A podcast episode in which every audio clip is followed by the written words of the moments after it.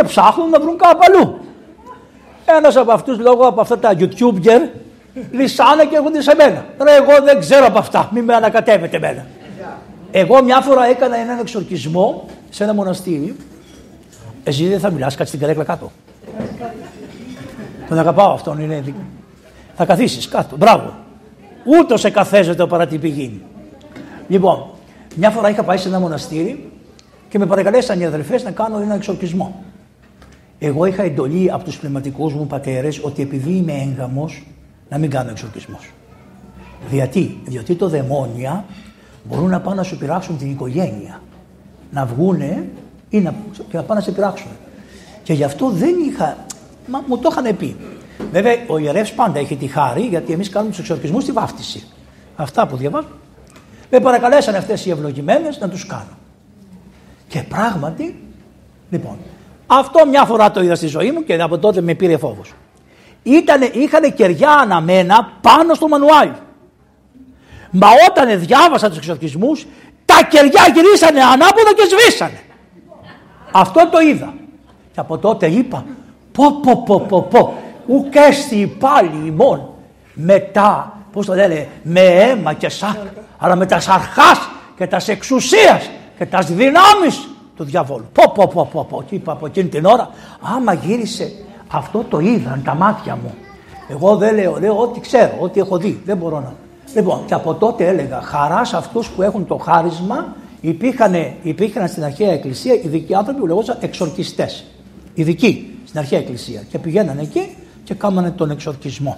Λοιπόν, ο Θεός να αναπαύσει τον πατέρα Κλήμη και να τον ελέγξει στη βασιλεία των ουρανών, και γιατί ανάπαυσε και αυτός πάρα πολλούς ανθρώπους. Ο παπάς του τος εδώ, επειδή ξέρει ότι μιλάω, η γλώσσα μου είναι λίγο, δεν είναι και πολύ κόβη και ράβη, και σου λέει πώς θα τον μαζέψω να μην μου πει τίποτα περίεργο. Και μου λέει, σας παρακαλώ για τον Άγιο Πορφύριο, λέει, να μιλήσετε.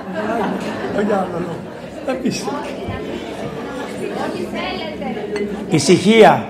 Εγώ τους λέω ολονών. Τι θέμα θέλετε, λέει αυτό. Εσείς θέλετε αυτό και εγώ θα πω ό,τι θέλω.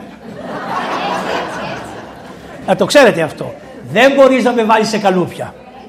Και το έχουν πάθει όλοι. Σου λέει, μα το βρωμόπαπα από εδώ το πήγε, από εκεί το πήγε. Το έκανε. Παπ! Την έριξε τη φουρνιά. Λοιπόν, και αυτό έχουν και αυτοί οι δημοσιογράφοι καημένοι, οι οποίοι λένε, να τον φέρετε εδώ. Τι είμαι καλέ, βαρελάκι να με πηγαίνετε όπου θέλετε εσείς. Να έρθεις εσύ εδώ, να ακούσεις. Γι' αυτό όταν πήγαν τον Χριστό στους Φαρισαίους και τους γραμματείς και τον κατηγορούσανε, τι είπε ο Χριστός? Εγώ πάντοτε παρησία ελάλησα. Δηλαδή εγώ μιλούσα πάντα μπροστά στον κόσμο. Δεν είπα τίποτα κρυφό. Παρησία ελάλησα, παρησία. Η Εκκλησία λοιπόν είναι η παρησία μας. Αυτό που κάνω εδώ πέρα σε εσάς και ο ιερεύς, παρησιαζόμαστε, έχουμε παρησία μπροστά σε εσάς, στο λαό, την Εκκλησία. Όχι στους άλλους, εσύ κύριε δεν πιστεύεις. Αφού όταν θέλουν να με πάρουνε, νομίζανε ότι λειτουργώ σε αυτή την εκκλησία που έχω εκεί στο σπίτι που λένε αυτοί. Λοιπόν, ήρθανε 12 τη μέρα, 12 το πρωί και χτυπάνε το κουδούνι στο σπίτι μου. Και λέει, γεια σας, γεια σας. Λέει, μπορούμε να ανεβούμε να προσκυνήσουμε την εκκλησάκι σας? Λέω, καλέ, εμείς τελειώσαμε τώρα. Τόσο νωρίς τελειώνετε? Και θα σας πω και ένα άλλο. Πήγαμε την καινούργια κυρία που έχει την Κιβωτό, την ανεβάσαμε στην εκκλησία. Την ανέβασε εκεί κάποιο παιδί και μπήκε μέσα η καημένη και λέει, καλά, λέει, πολλά θρησκευτικά σύμβολα έχει εδώ μέσα. Της λέει, μα είναι εκκλησία. Εκκλησία είναι. Μα μου είπατε θα με πάτε στο ναό.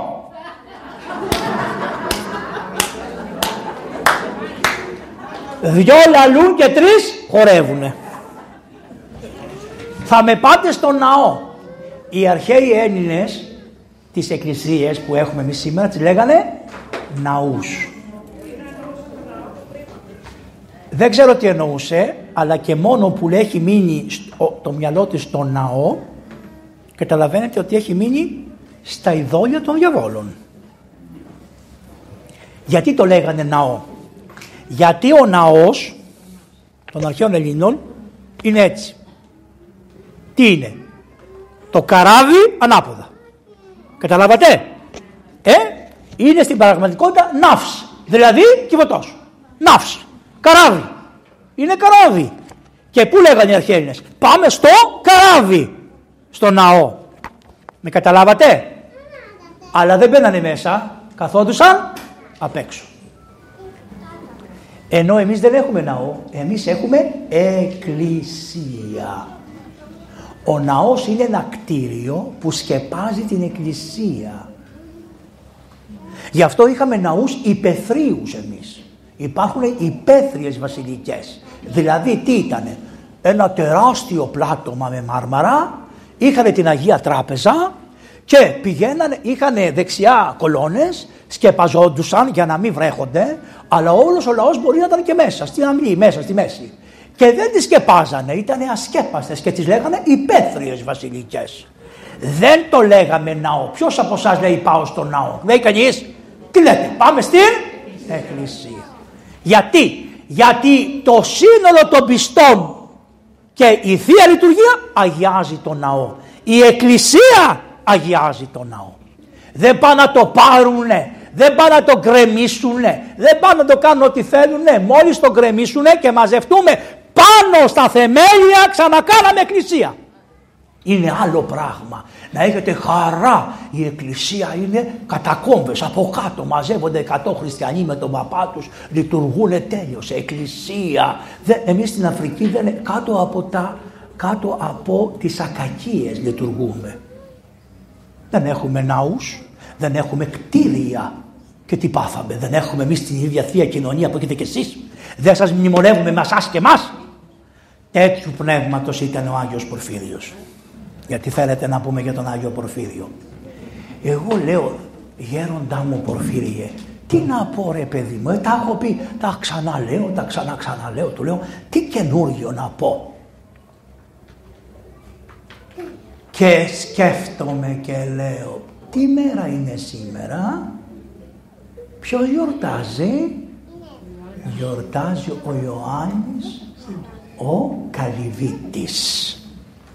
Ποιος έγινε αιτία να γίνει καλόγερος? Ο Άγιος Πορφύριος. Ο Άγιος Ιωάννης ο Καλυβίτης. Δεν υπήρχε μήνας που να μην διάβαζε, καταλάβατε τι εννοώ, το βίο του Αγίου του Καλυβίτη. Και επειδή πήγε στην πρώτη δημοτικού, γεννήθηκε, είναι το τέταρτο παιδί του Μπαϊραχτάριδων, Αρβανίτες ήσαν, Μικρασιάτες και Αρβανίτες. Που ήτανε στη Νότιο Εύβοια. Τι γλώσσα μιλάγανε? Και αρβανίτικα. Τι μας πειράζει γλώσσα? Το γένος το ελληνικό ήτανε πάντοτε δίγλωσσο. Δύο γλώσσες είχε. Η αυτοκρατορία του Βυζαντίου είχε δύο γλώσσες. Τα λατινικά και τα ελληνικά. Οι λαοί του Βυζαντίου ήταν δίγλωσσοι. Είχανε τα ελληνικά για να συνεννοιόνται, να γράφουν τα γράμματα, και είχε και ο καθένας τη γλώσσα. Σέρβικη, βουλγάρικη, ιλυρικά, αρβανίτικα, ρουμάνικα, τι είπατε? Αρμένοι. Αλλά η μία γλώσσα ήταν η ελληνική, με την οποία, και ξέρετε, και ο Μωάμεθ ο προφητής αυτή τη γλώσσα κράτησε. Δεν μπορούσε να τους τα στέλνει τα τουρκικά, κάποιος δεν καταλάβαινε, τα έγραφε στα ελληνικά. Και όταν έστειλε στον Πάπα και του είπε κατέλαβα τη Ρωμανία, το έγραψε στα ελληνικά. Το καταλάβατε? Κράτησε πολλά χρόνια η ελληνική επίσημη γλώσσα και η επιτοκοκρατία στην αρχή, τα πρώτα 100 χρόνια. Μετά σιγά σιγά ήρθανε άλλοι σουλτάνοι και είπανε ότι θα έχουμε τα φιρμάνια τα οποία ήταν τουρκικά, και μετά σιγά σιγά η γλώσσα καθιερώθηκε. Ο Άγιος λοιπόν αυτός γεννήθηκε νομίζω ή το 4 ή το 6, το 900. 4 παιδιά. Το τέταρτο παιδί ήτανε. Ο πατέρας του καλός άνθρωπος. Ποιον είχε γνωρίσει ο πατέρας του? Νεκτάριο Πενταπόλεως. Πατέρας του ήτανε ψάλτης του Αγίου Νεκταρίου. Και πώς πήγε ο Νεκτάριος σε αυτά τα μέρη? Οι ρουφιανοπαπάδες που είμαστε εμείς. Μη βήχεις. Λοιπόν, τον κατηγορήσανε τον άνθρωπο στα ανώτερα κλιμάκια. Πήγανε και είπανε ότι ο Νεκτάριος θέλει να γίνει πατριάρχης Αλεξανδρίας, που δεν ήθελε ούτε δεσπότης ούτε παπάς να γίνει ο Μαύρος. Και αυτοί τον κατηγορήσανε, τον Άγιο Νεκτάριο. Και επειδή αυτή η κατηγορία δεν στέκει, πρέπει να του βάλεις και κάτι σεξουαλικό. Συγκρίνετε μόνοι σας. Τους γαργαλάει το σεξουαλικό. Είπανε λοιπόν για τον Άγιο ότι επειδή πολλές κυρίες, ξέρετε, στην εκκλησία έρχονται περισσότερες γυναίκες από ότι άντρες. Γιατί? Γιατί οι άντρες είναι έξυπνοι. Σου λέει εκεί πάνε και τις γδέρνουν οι παπάδες, θα πάω και εγώ εκεί. Λοιπόν, και χάνουν οι παπάδες. Επειδή οι γυναίκες πάνε στους πνευματικούς και λένε «Γεροντά μου, να σου πω τι μου κάνει, με νευριάζει, με συγχύζει, δεν βοηθάει καθόλου, δεν πλένει τα παιδιά, δεν ανοίγει την πόρτα, δεν κάνει τίποτα». Λέει ο πνευματικός. Λεφτά φέρνει. Κουβαλιτής, καλός είναι. Σε εμποδίζει να πας στο κομμωτήριο. Όχι, πάτερ. Δώρα σου έχει κάνει. Ναι, πάτερ. Και μετά, άμα θέλεις να τη συγχύσεις παραπάνω, εγώ γι' αυτό με κυνηγάνε αυτοί. Πρέπει να τη ρωτήσεις. Κλάνει. Τι να κάνει ο άνθρωπος, ρε εσείς. Πώς θα ζήσετε, ρε, δυο μαζί. Ο Ντοστογιέφσκι, όταν προτού να πάει φυλακή και έκανε τον κομμουνιστή, έλεγε ότι εγώ, λέει, αγαπάω όλο τον κόσμο. Όταν το χώσανε στη φυλάκα, τον αναρχικό, λέει, εμείς τα μάθαμε από το γέροντα αυτά. Οι γεροντάδες αυτοί δεν είχαν θρησκευτική παιδεία. Όχι. Οι γέροντες είχαν, προσέξτε τη λέξη, θεολογική παιδεία, εμπειρία ιστορική και μνήμη της ιστορίας. Αλλά ήταν θεολογία, όχι θρησκευτικά. Άλλο τα θρησκευτικά και άλλο η θεολογία. Άλλο η θρησκεία και άλλο η πίστης. Κοιτάξτε τη διαφορά. Θα σας το εξηγήσω. Θρησκεία είναι αυτό. Τι ξέρετε τι σημαίνει αυτό? Ότι εγώ με τις δυνάμεις μου θα πλησιάσω το Θεό. Αυτό είναι η θρησκεία. Η πίστη είναι αυτό. Γι' αυτό τα παράθυρά τους είναι έτσι. Δεν είναι έτσι. Η πίστη είναι αυτό. Ο Θεός από την αγάπη του σε σκεπάζει. Τεράστια διαφορά. Ο Θεός αποκαλύπτεται σε σένα και έχεις πίστη. Ενώ το άλλο τι λέει? Εγώ με τη λογική μου, με τη δυνατότητά μου, με την επιστήμη μου, με όλα θα πάω στο Θεό και θα κάνω τα χέρια μου οξυκόρυφα. Όχι, φίλε μου. Εμείς έχουμε αυτό το πράγμα. Δεν έχουμε τρούλους. Δεν έχουμε αυτό το πράγμα στα παράθυρα της εκκλησίας. Τι σημαίνει? Η κλώσσα που κάνει έτσι και σκεπάζει τα παιδιά. Έχουμε την κλώσσα. Η πίστη μας είναι κλώσσα. Ο Χριστός μας, γι' αυτό τι είπε ο Χριστός? «Ω κακόμοιοι Ιεροσολυμίτες, ποσάκης η θέλησα, ως αν την όρνηθα, να σας σκεπάσω κάτω από τα φτερά μου. Και ουκ, η θελήσατε». Δεν θέλετε, να η κόλασή σας, ότι δεν θέλετε να έρθετε να σας σκεπάσω κάτω από τα φτερά μου σαν όρνης. Τι θέλετε? Θέλετε να γίνετε γεράκια μόνοι σας. Είστε γεράκια. Πετρίτες μάλιστα. Διαβολάνθρωποι. Ούκοι θελήσατε. Ποσάκι σας παρακάλεσα. Ελάτε κάτω από τη σκέπη μου και δεν ηθελήσατε. Και το γένος το δικό μας, το προδοτικό και αχάριστο που γιορτάζουν σήμερα οι 10 λεπροί, το γένος το αχάριστο που δεν θα γινότανε γένος αν δεν έλεγε η Παναγία. Γιατί τι είχατε? Όπλα. Είχατε τις μεγάλες δυνάμεις. Είχατε τον Πάπα. Τι στο καλό είχατε όταν αρπάξατε τα άρματα και είπατε πρώτα υπερπίστεως? Δεν είπατε υπερθρησκείας. Πρώτα είπατε υπερπίστεως και ύστερα υπερπατρίδος. Η πατρίδα χωρίς την πίστη είναι καταδικασμένη να χαθεί. Να το ξέρετε αυτό. Γι' αυτό κοιτάξτε τι θα κάνετε, να αφήσετε κανένα μπόμπινα από αυτούς εδώ να ξέρουν πού είναι, προς τα πού κοιτάζει η Εκκλησία, το ιερό της Εκκλησίας. Γιατί σε λίγο ούτε αυτό δεν θα ξέρουν αυτά. Κατήργησαν την εορτή των τριών ιεραρχών, την καταργήσανε. Καλά μου την καταργήσανε. Εκείνο που δεν ξέρετε είναι ότι από χρόνια το κάμανε αυτό. Και υπάρχει ένας άνθρωπος των γραμμάτων που τον έχουν και διάφοροι και έχει γράψει κάτι βιβλία για την Επανάσταση κτλ. Και τι είπε αυτός? Είπε ότι είναι δυνατόν να τιμάται η ελληνική παιδεία με 3 ξένους. Ξένους λέει. Έναν Πόντιο, έναν Καπαδόκη και ένα Σύριο.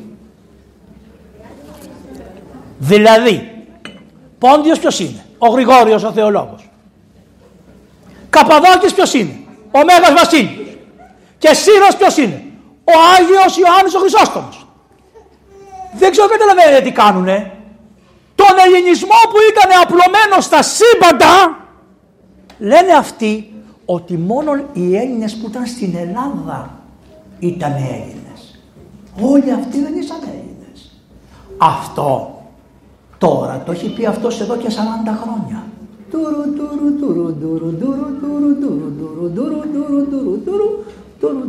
Και σου λέει τι είναι αυτή και τι μας κάνανε στα γράμματα εμάς αυτοί. Και δεν καταλαβαίνουν ότι ο Άγιος Παΐσιος από πού ήταν ρε παιδιά? Από τα Φάρασα της Καπαδοκίας. Τούτος εδώ που λέμε για τον Πορφύριο είχε και αυτός μία φλέβα από εκείνα τα μέρη. Ο Άγιος Ιάκωβος ο Τσαλίκης από άλλα μέρη. Δεν μου λέτε ο Άγιος ο Δανιήλ ο Κατουνακιώτης, όλοι αυτοί από πού ήσαν? Όλοι αυτοί οι Άγιοι από πού βγήκαν? Όλοι αυτοί οι Άγιοι δεν είχαν ρίζα και από τη Μικρά Ασία? 2 πόδια είχε ο ελληνισμός. Την Ιωτίνε, κάτι συμβαίνει, πάτερ? Τι έχουνε? Και να μην φωνάζω. Ωραία. Για να μην φωνάζω θα κάνω το εξής. Εγώ δεν φταίω σε αυτό. Εσείς φτιάξετε αυτά. Τι να σας κάνω? Εγώ πάντα φωνάζω. Θα μιλήσω πιο καλά. Θα κάνω τώρα τις γριές. Να, ορίστε. Θα σας αλλάξω το ταπεραμέντο. Εδώ τη βάφτιση παπά την κάνετε καλά?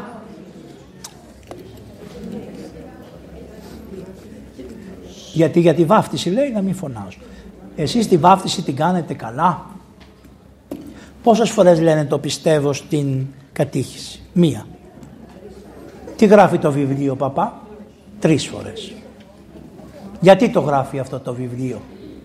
Γιατί? Ξέρετε γιατί? Διότι λέει 1 φορά λες το πιστεύω για το βαπτισμένο που θα βαπτίσεις. 1 φορά λέει το πιστεύω ο νουνός, για να ξέρεις ότι και ο νουνός πιστεύει τα ίδια.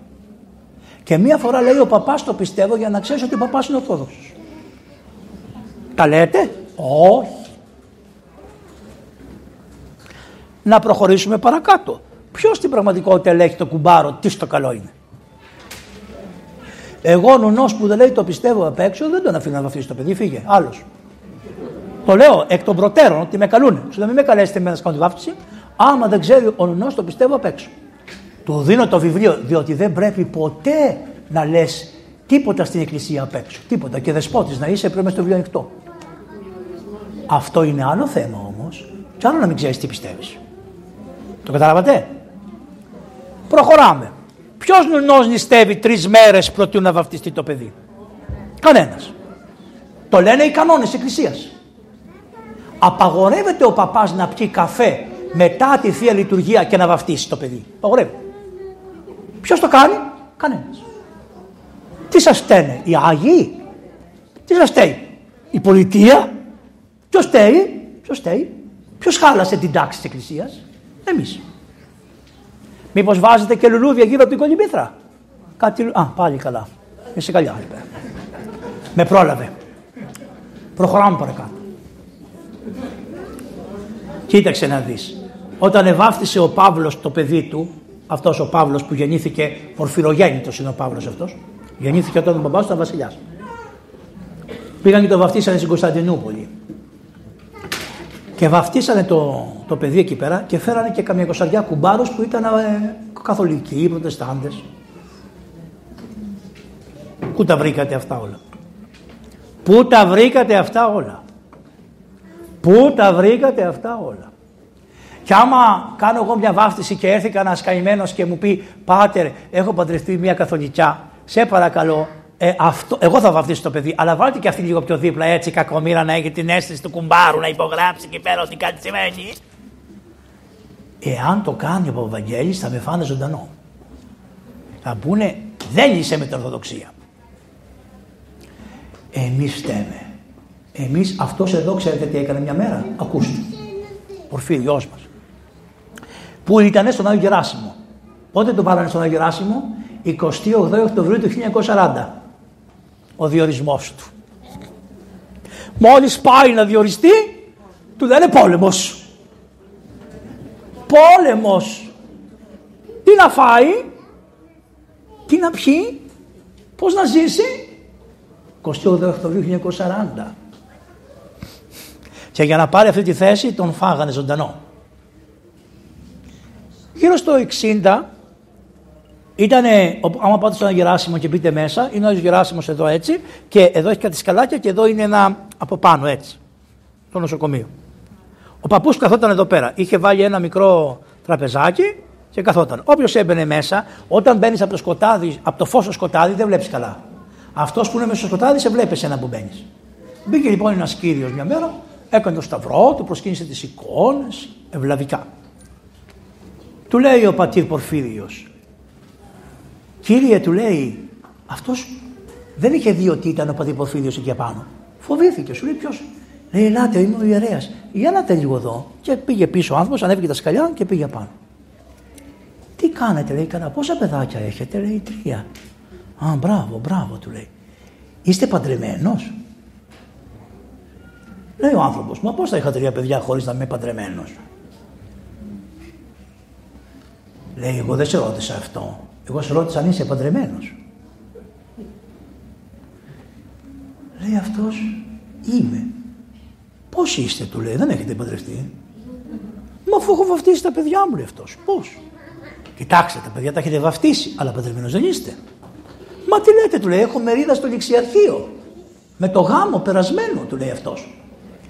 «Επειδή είσαι ληξίαρχος του Ληξιαρχείου Αθηνών», του λέει, «δεν έχεις παντρευτεί και πέρασες το γάμο στη σελίδα 123 από την αριστερή μεριά και πέρασες το γάμο ενώ δεν έχεις παντρευτεί ποτέ». Γι' αυτό οι Άγιοι σώζουν τον κόσμο. Είμαι στο Γεροπαΐσιο μια φορά και ήρθε ένας δεσπότης και μαζί με τον δεσπότη ήρθανε και παρατρεχάμενοι. Ένας από αυτούς ήταν καθηγητής, θεολόγος, με μεταπτυχιακά στη Γερμανία κτλ. Εγώ ήμουν σε μια άκρη πιο πέρα. Ένα καλό που έχω είναι ότι ουδέποτε τους πλησίαζα πολύ κοντά. Διότι φοβόμουν να μην μου πούνε γαϊδούρι, μουλάρι, τέτοιο. Κάνε την πάπια, πήγαινε το πίσω. Μη σου βγάλει κανένα πειρασμό. Και δεν ήθελα να... Αλλά άκουγα τι γινότανε. Ακούστε τι του κάνε αυτού νου. Φύγανε όλοι, ο δεσπότης έφυγε. Του λέει, «Εσύ κάτσε». Τον πήρε και τον πήγε μέσα. Και του λέει, «Δεν μου λες», του λέει, «είσαι και ψάχνεις», λέει, «Είμαι». «Δεν μου λες», του λέει, «το 15 Αύγουστο γιατί ψάχνεις?» «Γιατί δεν ψάχνω», λέει, «αφού με ψάχνεις». «Όχι», του λέει, «δεν πιστεύεις στο Απόστολη εκπεράτων. Δεν πιστεύεις. Την ώρα που ψέλνεις το Απόστολη εκπεράτων, λες από μέσα σου, είναι αδύνατον να έρθουν με νεφέλες οι Απόστολοι στην κηδεία της Θεοτόκου. Λες ότι αυτά τα γράψαν οι παπάδες». Έμεινε ο άλλος με το στόμα έτσι ανοιχτό. «Και είσαι και ψάρτης», του λέει, «και λες και δεν το πιστεύεις, Δώσ' μου το χέρι σου. Δώσ' μου το χέρι σου, παπά μου. Δεν πιστεύω να θεωρηθεί ότι είναι, πώς το λένε αυτό, ασέλγεια».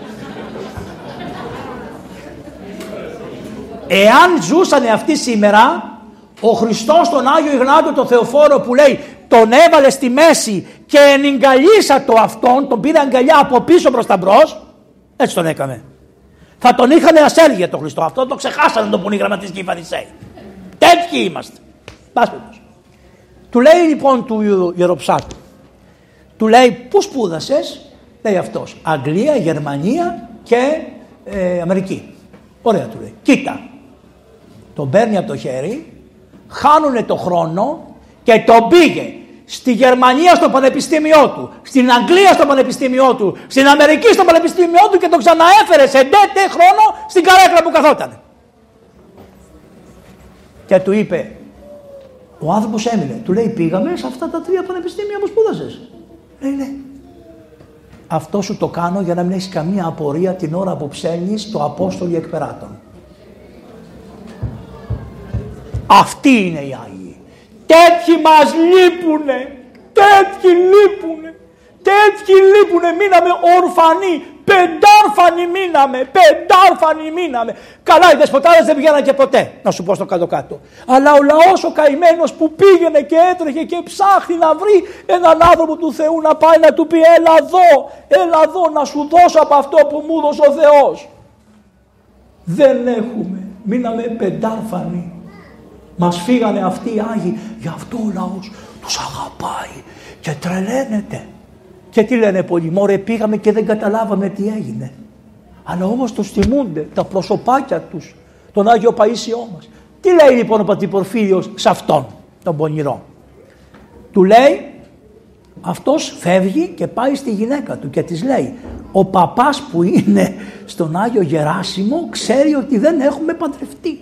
Και άμα το πει ο παπάς, δεν ισχύει ο γάμος, δεν ισχύουν τα παιδιά, δεν ισχύει η περιουσία, δεν ισχύει τίποτα. Τι θα κάνουμε τώρα, δεν είχαν φτιάξει ακόμα τον πολιτικό. Του λέει πάμε μαζί. Πήγανε και οι δυο μαζί στον πάτερ Πορφύριο. Λέει ο πάτερ Πορφύριος, πραγματικά το έκανατε, διότι ήταν κατοχή και δεν μπορούσατε να κάνετε τη δουλειά σας. Ωραία. Θα παντρευτείτε τώρα. Θα πάτε στη Χρυσοσπηλιώτισσα να σας φτιάξουν τα χαρτιά οι παπάδες. Εμένα δεν με νοιάζει που κλαίει, να ξέρεις. Να τις βάζει όκριο νερό. Εμένα μου αρέσει να κλαίνε τα παιδιά, να είναι εδώ, να ανακατεύονται. Εδώ δεν είναι δημοσιογραφικά με τις κυρίες αυτές. Λοιπόν, και πάει λοιπόν και τους πάνε οι κακόμενοι στον παπά να βγάλουν χαρτιά. Λέει ο παπάς, πιστοποιητικό αγαμίας. Είδες πως εμπερδεύει ο διάβολος. Πού να πάρει πιστοποιητικό αγαμίας που ήτανε γαμ. Πού να το πάρει. Λέει δεν μπορώ να σας φέρω πιστοποιητικό αγαμίας. Τότε δεν μπορώ να κάνω το γάμο. Και πάνε, έχω τώρα ξέρω θα το γυρίσω γύρω γύρω και θα καταλήξουμε εκεί που πρέπει. Και πάνε λοιπόν στον κύριο Πορφύριο και του λένε δεν μπορούμε να κάνουμε το γάμο διότι δεν μας δίνουν πιστοποιητικό αγαμίας.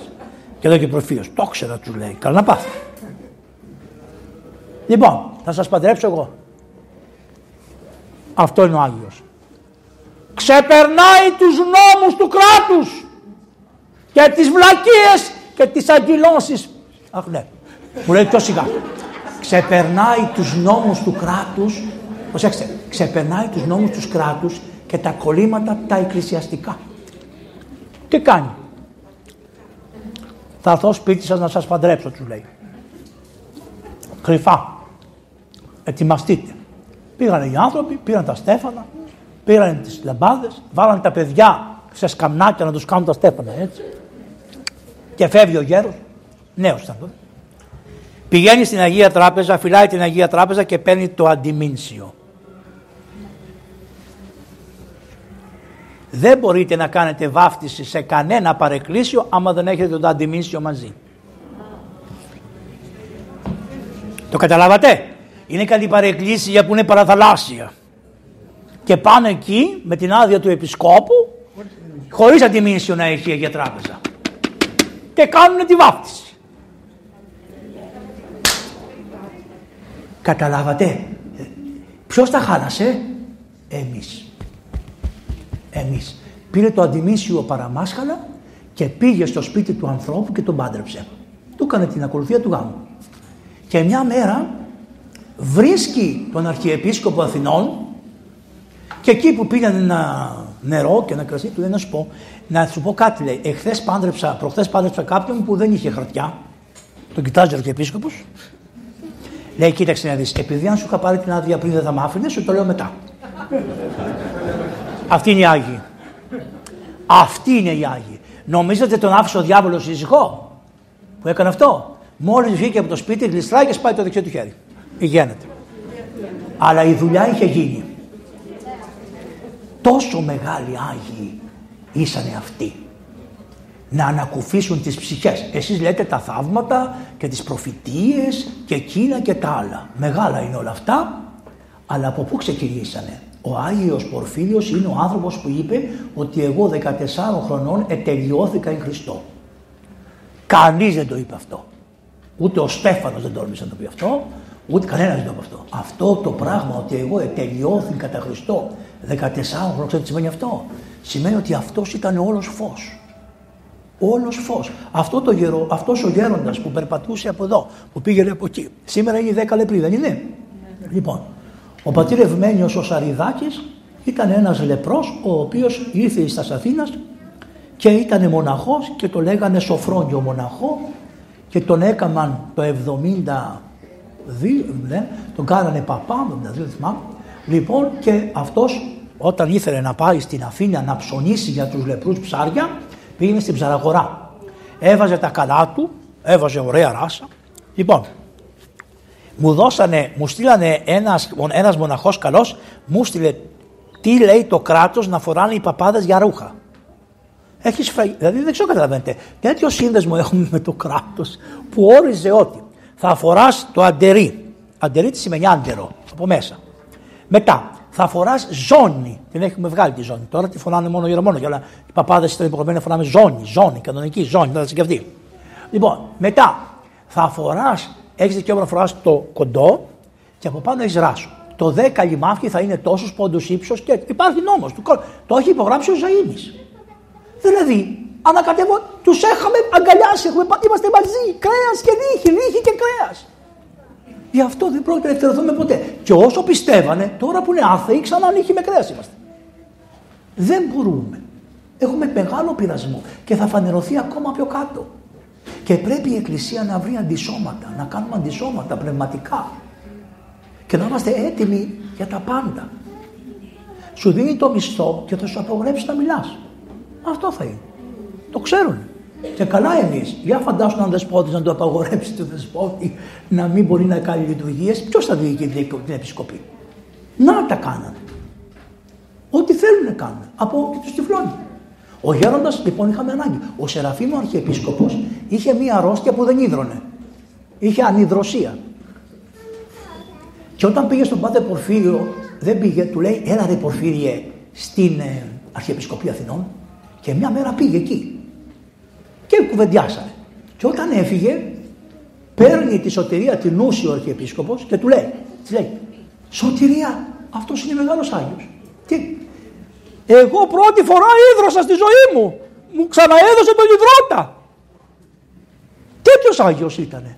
Αλλά και ο Αρχιεπίσκοπος όμως τον κατάλαβε τι ήτανε. Αυτός ο Σεραφείμ. Που αν είχαμε τον Σεραφείμ θα είχε γίνει πριν τον Χριστόδουλο ακόμα. Αυτοί τους αγαπήσανε. Ποιος το χειροτώνησε τον Άγιο Πορφύριο? Ποιος το χειροτώνησε διάκο και παπά? Παντελεήμων Φωστίλης. Ποιος χειροτώνησε τον Άγιο, τον Νικηφόρο, τον λεπρό? Ποιος τον έκανε μοναχό? Παντελεήμων Φωστίλης. Είναι τυχαίο ότι ένας επίσκοπος τόσους Αγίους κι άλλους? Α, τον πατέρα Ιάκωβο τον Τσαλίκη. Ποιος τον χειροτώνησε? Παντελεήμων Φωστίλης. Πώς είναι τυχαίο ένας επίσκοπος να έχει τόσους Αγίους αναγνωρίσει και να τους έχει χειροτονήσει? Πώς? Κάτι δεν σημαίνει ότι αυτός ο επίσκοπος είχε ένα φωτισμό? Αυτός βοήθησε πάρα πολύ τους Άγγλους να περνάνε από την Ιστία κάτω και να τους στέλνει κάτω στην Αίγυπτο για να γλιτώσουν τα παιδιά. Ήταν και εθνικός ήρωας ο Παντελεήμων ο Φωστίνης. Ακούστε τώρα. Ποιος τους λεπρούς τους αγαπούσε πιο πολύ από όλους και ερχότανε στο λεπροκομείο προτού να πάει ο Ιερώνυμος ο πρώτος? Ποιος πήγαινε? Παντελεήμων Φωστίνης. Σε ποιους έγραφε γράμματα ο πατήρ Ευάγγελος, του πατρός Ευμενίου, του κυρίου Αριστίδου, της Αργυρός? Με τα χέρια μου έγραφα τα γράμματα. Πού? Στον Παντελεήμων Φωστίνη. Τι σημαίνει λοιπόν? ότι υπάρχουν άνθρωποι του Θεού οι οποίοι μυρίζουν τον Άγιο, τους συμπαραστέκονται, τον βοηθάνε, τον αναγνωρίζουν και τον βάζουν στη θέση. Τώρα όμως γιατί σας το είπα αυτό, τέλος πάντων. Όχι. Όπως ξέρετε, εκεί στην περιοχή που ήταν ο Άγιος, όπως ήταν τον Άγιο Πορφύριο, υπήρχαν τα πορνεία της εποχής εκείνης. Οι Άγιοι έχουν μία αγάπη προς τις πόρνες. Γιατί? Γιατί επειδή δεν τις θέλουν οι άλλοι, οι Άγιοι τις αγαπάνε τις πόρνες. Δεν τις θέλουν οι Άγιοι. Εγώ όταν ήμουνα 17 χρονών παιδί και πήγα πρώτη φορά στο Άγιον Όρος 18, πέρασα από ένα κελί του Αγίου Ευθυμίου, το οποίο ήταν ένα κελί το οποίο είναι στον Άγιο Νείλο, το Μυροβλήτη, εκεί το κελί αυτό. Εκεί ήσαν παραμερογίδες, αλλά ήσαν παραμερογίδες από αυτούς που είχαν μείνει από το 22-24. Το πρώτο κακό που έγινε στην ολόκληρη Εκκλησία είναι η αλλαγή του ημερολογίου με τον τρόπο που έγινε. Το δεύτερο κακό είναι το Παγκόσμιο Συμβούλιο των Εκκλησιών. Να το ξέρετε αυτό. Ορίστε. Όχι. Το κολυμπάρι, λέει η κυρία. Το κολυμπάρι δεν είναι τίποτα. Το Παγκόσμιο Συμβούλιο των Εκκλησιών. Θα σας πω. Όλες οι εκκλησίες και τα κομμάτια τους αποφασίσανε παγκόσμια το 1924-25 να μαζευτούν όλοι και να κάνουν ένα συμβούλιο στο οποίο θα συζητάνε διάφορα θέματα κοινού ενδιαφέροντος. Πώς το είπανε όμως? Παγκόσμιο Συμβούλιο των Εκκλησιών.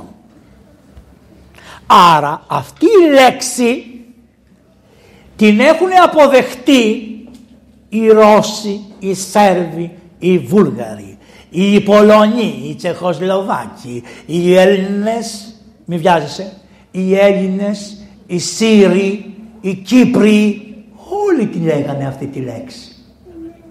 Παγκόσμιο Συμβούλιο των Εκκλησιών. Ακόμα μέχρι σήμερα υπάρχει. Δεν είναι το πρόβλημα αν ήσαν 13 μέρες μπροστά ή πίσω, όπως έλεγε το γέροντας. Δεν ήταν εκεί. Το πρόβλημα είναι ότι προσκυνούγανε και προσκυνάνε την παγκόσμια τάξη πραγμάτων. Και καθόμαστε εμείς και λέμε αυτός είναι με το παλαιό εκείνο.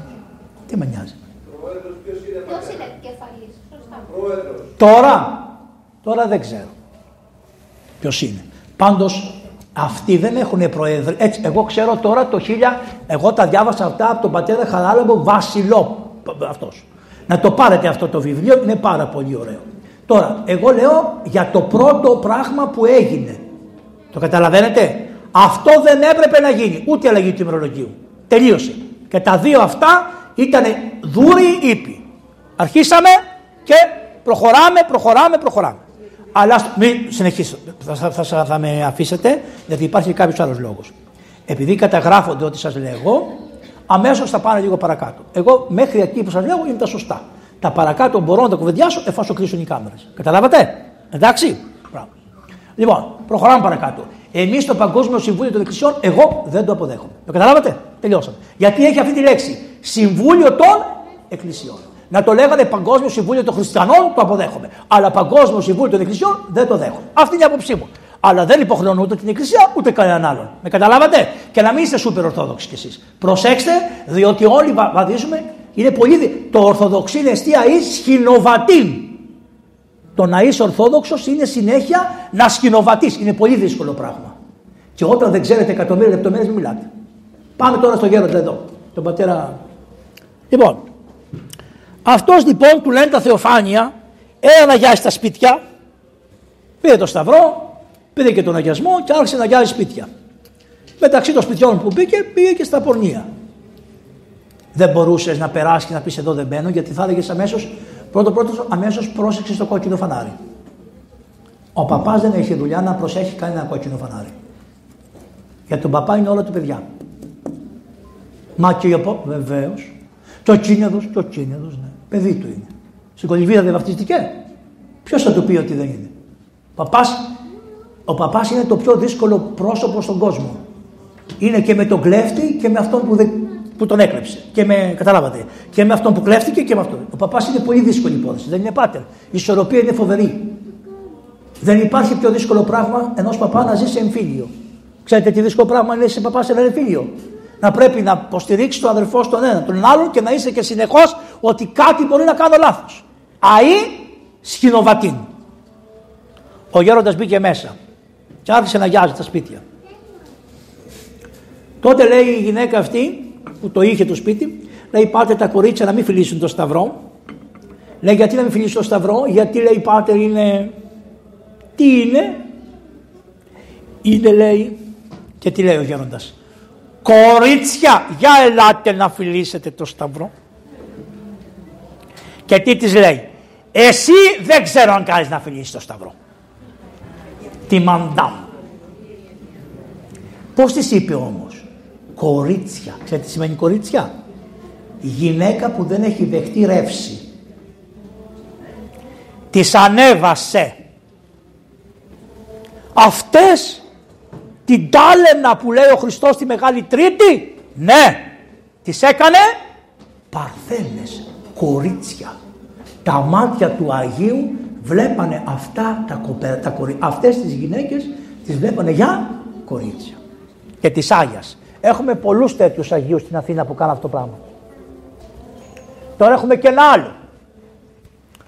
Έχουμε ένα άλλο, είναι μια κοπέλα, μου διαφεύγει τώρα το όνομά της, το έχω πει πολλές φορές, η οποία αυτή ήταν κουβαρντού και πήγαινε στον Άγιο Γεράσιμο. Έμπαινε μέσα στον Άγιο Γεράσιμο και απ' έξω μόλις μαθαίνανε ότι θα πάει αυτή, καθόντουσαν όλοι οι ζητιάνοι. Αυτή μοίραζε εκατοστάρικα. Ήταν πολύ ωραία η κοπέλα, αλλά εξασκούσε αυτό το επάγγελμα, αλλά δεν είχε αυτή σπίτι, ήταν πώς το λένε, ελευθέρα. Ελευθέρα. Παστρικιά. Γιατί τις λένε παστρικές. Επειδή πλενόντουσαν συνέχεια και καθαριζόντουσαν, οι θεούσοι τις βγάλανε παστρικές. Λοιπόν, αυτή η παστρικιά, θα μου έρθει το όνομα μέχρι τέλους, επήγαινε στον Άγιο Πορφύριο. Καλημέρα γέροντα. Καλημέρα της έλεγε κορίτσι μου. Τι κάνεις. Τι να κάνω γέροντα. Προσκύναγε τις εικόνες και έλεγε γέροντα την ευχή σου πάω να δουλέψω. Ο γέροντας στα μάτια να. Λέει γέροντα όλοι οι άλλοι εργάζονται, εγώ δουλεύω. Γιατί εγώ αυτό το θεωρώ δουλεία και στο διάβολο και στους ανθρώπους.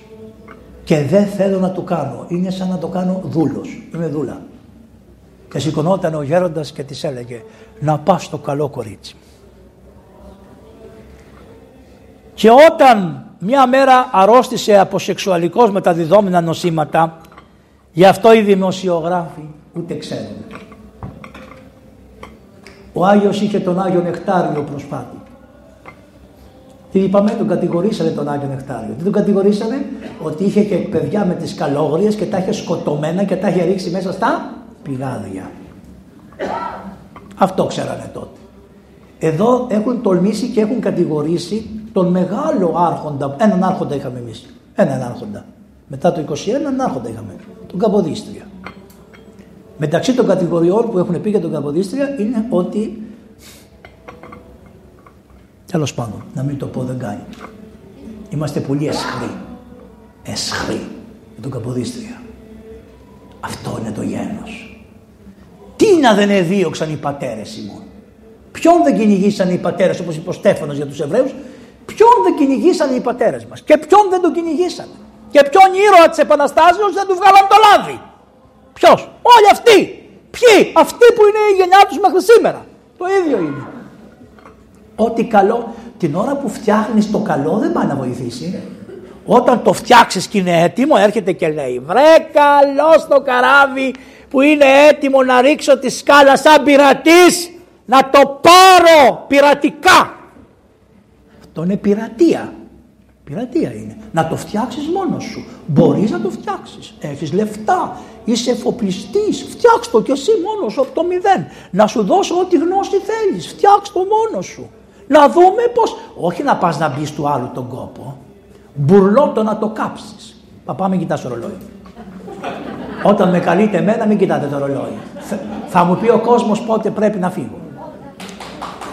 Σιγά. Τούτος φοβάται ο Κακομοίρης. Λοιπόν, δεν τελειώσαμε. Του λέει, πάτερ, λέει, με καίει από κάτω, πρέπει να πάω στο γιατρό. Και λέει ο Άγιος Πορφύριος, κορίτσι μου, της λέει, εγώ ξέρω τους γιατρούς στο Συγκρού, το νοσοκομείο, στον Ευαγγελισμό, θα σε πάω εγώ, της λέει. Όχι γέροντα, λέει, να μου δώσετε τη διεύθυνση να πάω. Όχι, της λέει, θα σε πάω εγώ. Και την πήρε την κοπέλα, ντυμένος ο γέροντας, με το καλινιλάφκι του μόνο αυτά, και την πήρε δίπλα του. Του λέει αυτή, γέροντα, επειδή θα ανεβούμε, ποια είναι αυτή, 3 Σεπτεμβρίου που ανεβαίνεις απάνω να πας στη Βουλή, μετά στρίβεις τη Βασιλική Σοφίας και πας. Του λέει, επειδή θα περάσουμε σε ένα πολυσύχναστο μέρος της Αθήνας, γέροντα, επειδή με ξέρει ο κόσμος τι δουλειά κάνω, μην με βάλεις δίπλα σου για να μην λέει ο κόσμος ότι, κοίταξε με την που πηγαίνει ο γέροντας. Τι λες, λέει, κορίτσι μου, εσένα σ' αγαπάει ο Χριστός. Κι αν βρίσουνε εμένα, τι να πάρω και λίγο από τη χάρη του Χριστού που τον ευρύσαν τη Μεγάλη Πέμπτη και τον ευθύνανε τον Χριστό. Και πράγματι τους φτύσανε στον δρόμο. Του λέγαν του παπά, μπα, εσύ τη λέξεις την παστρικιά, πού σου Πορφύριε. Και έκανε έτσι και έλεγε, δόξα ο Θεός που με αξίωσε να με φτύσουνε για ένα πρόβατο του Χριστού. Όνου κι είναι άξιος ο κόσμος. Έτσι αγιάζεις, μάλλον είσαι άγιος και φαίνεται η αγιοσύνη σου.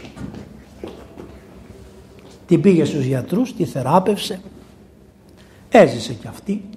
Όταν αποφάσισε να γίνει το μοναστήρι, ήταν εκεί όλες αυτές οι αδερφές του, η ανιψιά του, όλες αυτές, και σκεφτόντουσαν ποια θα γίνει η ηγουμένη αμέσως, σαν τον Πέτρο με τον Τζόνι και τον Ιωάννη. Τον Ιωάννη και τον Ιάκωβο που πήγανε και είπανε, Κύριε, όταν θα αφήσεις τη βασιλεία σου θα μας βάλεις δεξιά και αριστερά να κρίνουμε τώρα. Και είπε, πώς τη λέγανε μωρέ, το ξεχνάω το όνομά της. Είπε ο Γερο Πορφύριος, όχι, θα κάνω ηγουμένη την τάδε την μπου. Αυτή αξίζει να γίνει ηγουμένη. Γιατί ξέρει και πονάει και ξέρει να είναι ελεήμων και ξέρει τι εστί μετάνοια. Εσείς ακόμα δεν έχετε βάλει αρχή μετανοίας. Αυτή είναι η Άγια. Όταν ήταν λοιπόν στην πρώτη δημοτικού, λέει ο πατέρας του, σταματά στο σχολείο. Τελείωσε το σχολείο. Δεν θα πας άλλη τάξη στο σχολείο. Βαγγέλη. Βαγγέλη το λέγανε. Βαγγελάκο, τελείωσε. Τι θα κάνω πατέρα, θα πας να δώσεις πρόβατα. Και έγινε ποιμήν προβάτων, Άγιος Πρίδωνας. Τα πρόβατα είναι ωραία. Τα πρόβατα δεν υπάρχει. Η γεωργία είναι καλή, αλλά η γεωργία καθυστερεί να σου αποδώσει καρπούς. Τα πρόβατα είναι ζωντανά. Γι' αυτό ο Άγιος έβοσκε τα πρόβατα. Ο Άβελ τι ήτανε, ποιμένας προβάτων. Ο Δαβίδ τι ήτανε, ποιμένας προβάτων. Ο Άγιος Πυρήνας τι ήτανε, ποιμένας προβάτων. Και ο Άγιος Πορφύριος τι ήτανε, ποιμένας προβάτων. Και γι' αυτό ήξερε πώς τα μικρά, πώς θα τα περιποιηθεί και τα λοιπά, και είχε καθαρό μάτι και έβλεπε. Εκεί λοιπόν του δώσανε το βιβλίο Βίος του Αγίου Ιωάννου του Καλυβίτου που γιορτάζει σήμερα. Τι ήταν αυτός ο Άγιος Ιωάννης ο Καλυβίτης; Έζησε στο 400 περίπου 50 στην Κωνσταντινούπολη. Ο πατέρας του ήταν πολύ πλούσιος άνθρωπος και η μανούλα του είχαν 3 παιδιά. Αυτό ήταν το τρίτο τους, το πιο αγαπημένο. Τα 2 άλλα παντρευτήκανε, κάνανε περιουσία κτλ. Και το μικρό το είχαν οι γονείς στο σπίτι. Το μικρό λοιπόν παιδί του είχαν δασκάλους κτλ. Όταν λοιπόν το παιδί έγινε 12 χρονών, αυτά τα διάβαζε ο Άγιος Πορφύριος τώρα, έτσι. Όταν το παιδί έγινε 12 χρονών, πάει στον πατέρα του και του λέει, πατέρα του, λέει, σε παρακαλώ, σκέφτομαι να μου φτιάξεις ένα Ευαγγέλιο, γιατί εγώ πάω στο σχολείο και όλοι οι συμμαθητές μου έχουν ένα Ευαγγέλιο και εγώ δεν έχω Ευαγγέλιο. Αλλά τι το ήθελε αυτός αυτό; Το λέει το βιβλίο μέσα. Για να πέσει ο νους μου και ο πόθος μου σε αυτό το Ευαγγέλιο και να μαθαίνω τα θεία και ιερά γράμματα. Άρα, αυτοί οι Άγιοι τι είχανε? Έπεσε ο νους τους ούτε στα παιχνίδια, ούτε στη διασκέδαση, ούτε στα σεξουαλικά, ούτε στο ένα, ούτε στο άλλο, αλλά έπεσε ο νους τους που απάνω στα Ευαγγέλιο και στα θεία και ιερά γράμματα. Ο νους μου και ο πόθος μου. Άρα, ο νους είναι η λογική, αλλά και ο πόθος είναι ο πόθος της καρδιάς. Ο Άγιος λοιπόν είπε στον πατέρα του να του φτιάξει το Ευαγγέλιο. Έβαλε τη μάνα και του είπε του πατέρα και ο πατέρας είπε φυσικά δεν θα φτιάξω στο παιδί μου ένα Ευαγγέλιο. Καλεί ένα γραφιά, του γράφει το Ευαγγέλιο, δίνει 500 χρυσά φλουριά και το κάνει όλο χρυσό. Με αργυρά, με πα. Και του λέει ο πατέρας του σου φτιάξα το Ευαγγέλιο. Το παίρνει αυτό στο Ευαγγέλιο και άρχισε να το μελετά. Και τότε ήρθε ένας μοναχός από απέναντι από την Κωνσταντινούπολη που ήταν ένα μοναστήρι που λεγόταν Μονή των Ακοιμήτων. Τι σημαίνει αυτό? Δεν κοιμότανε ποτέ. Οι άνθρωποι κοιμόντουσαν, οι προσευχές δεν κοιμόντουσαν. Είχανε χωρίσει σε 3-8 ώρα την ημέρα, 3-8 ώρα και ανά 8ωρο συνεχώς ψένανε. Και τόσο ακριβείς ήσανε που όταν αναλάβαιναν η επόμενη σειρά, τι κάνανε? Μπαίνανε οι επόμενοι και σιγά σιγά υποχωρούσαν οι προηγούμενοι χωρίς να σταματήσουν την ψαλμοδία καθόλου. Ούτε εκεί που αλλάζανε οι χοροί πάνω στα στασίδια δεν χαλάγανε το χρόνο. Αυτή ήταν η Μονή των Ακοιμήτων. Αυτός ο καλόγερος λοιπόν πήγε στο σπίτι αυτού, τον είδε το παλικάρι, του λέει είσαι μοναχός? Λέει ναι. Σε ποιο μοναστήρι? Στον Ακοιμήτων. Πού πας? Πάω στα Ιεροσόλυμα. Όταν γυρίσεις από το Ιεροσόλυμα με πάρεις. Και πήγε να τον πάρει τον Ιωάννη. Ο Ιωάννης λοιπόν διάβαζε το Ευαγγέλιο συνέχεια. Αυτό το Ευαγγέλιο που είχε βάλει ο πατέρας του. Όταν πήγε αυτός να τον πάρει, αυτά έχουν πολύ σημασία, θα καταλάβετε. Ήταν 12 χρονών το παιδί. Πότε έφυγε ο Άγιος Πορφύριος για να πάει στο Άγιον Όρος? Πόσο χρονών? 12. Τον γυρίσανε και ξαναπήγε και μετά πήγε.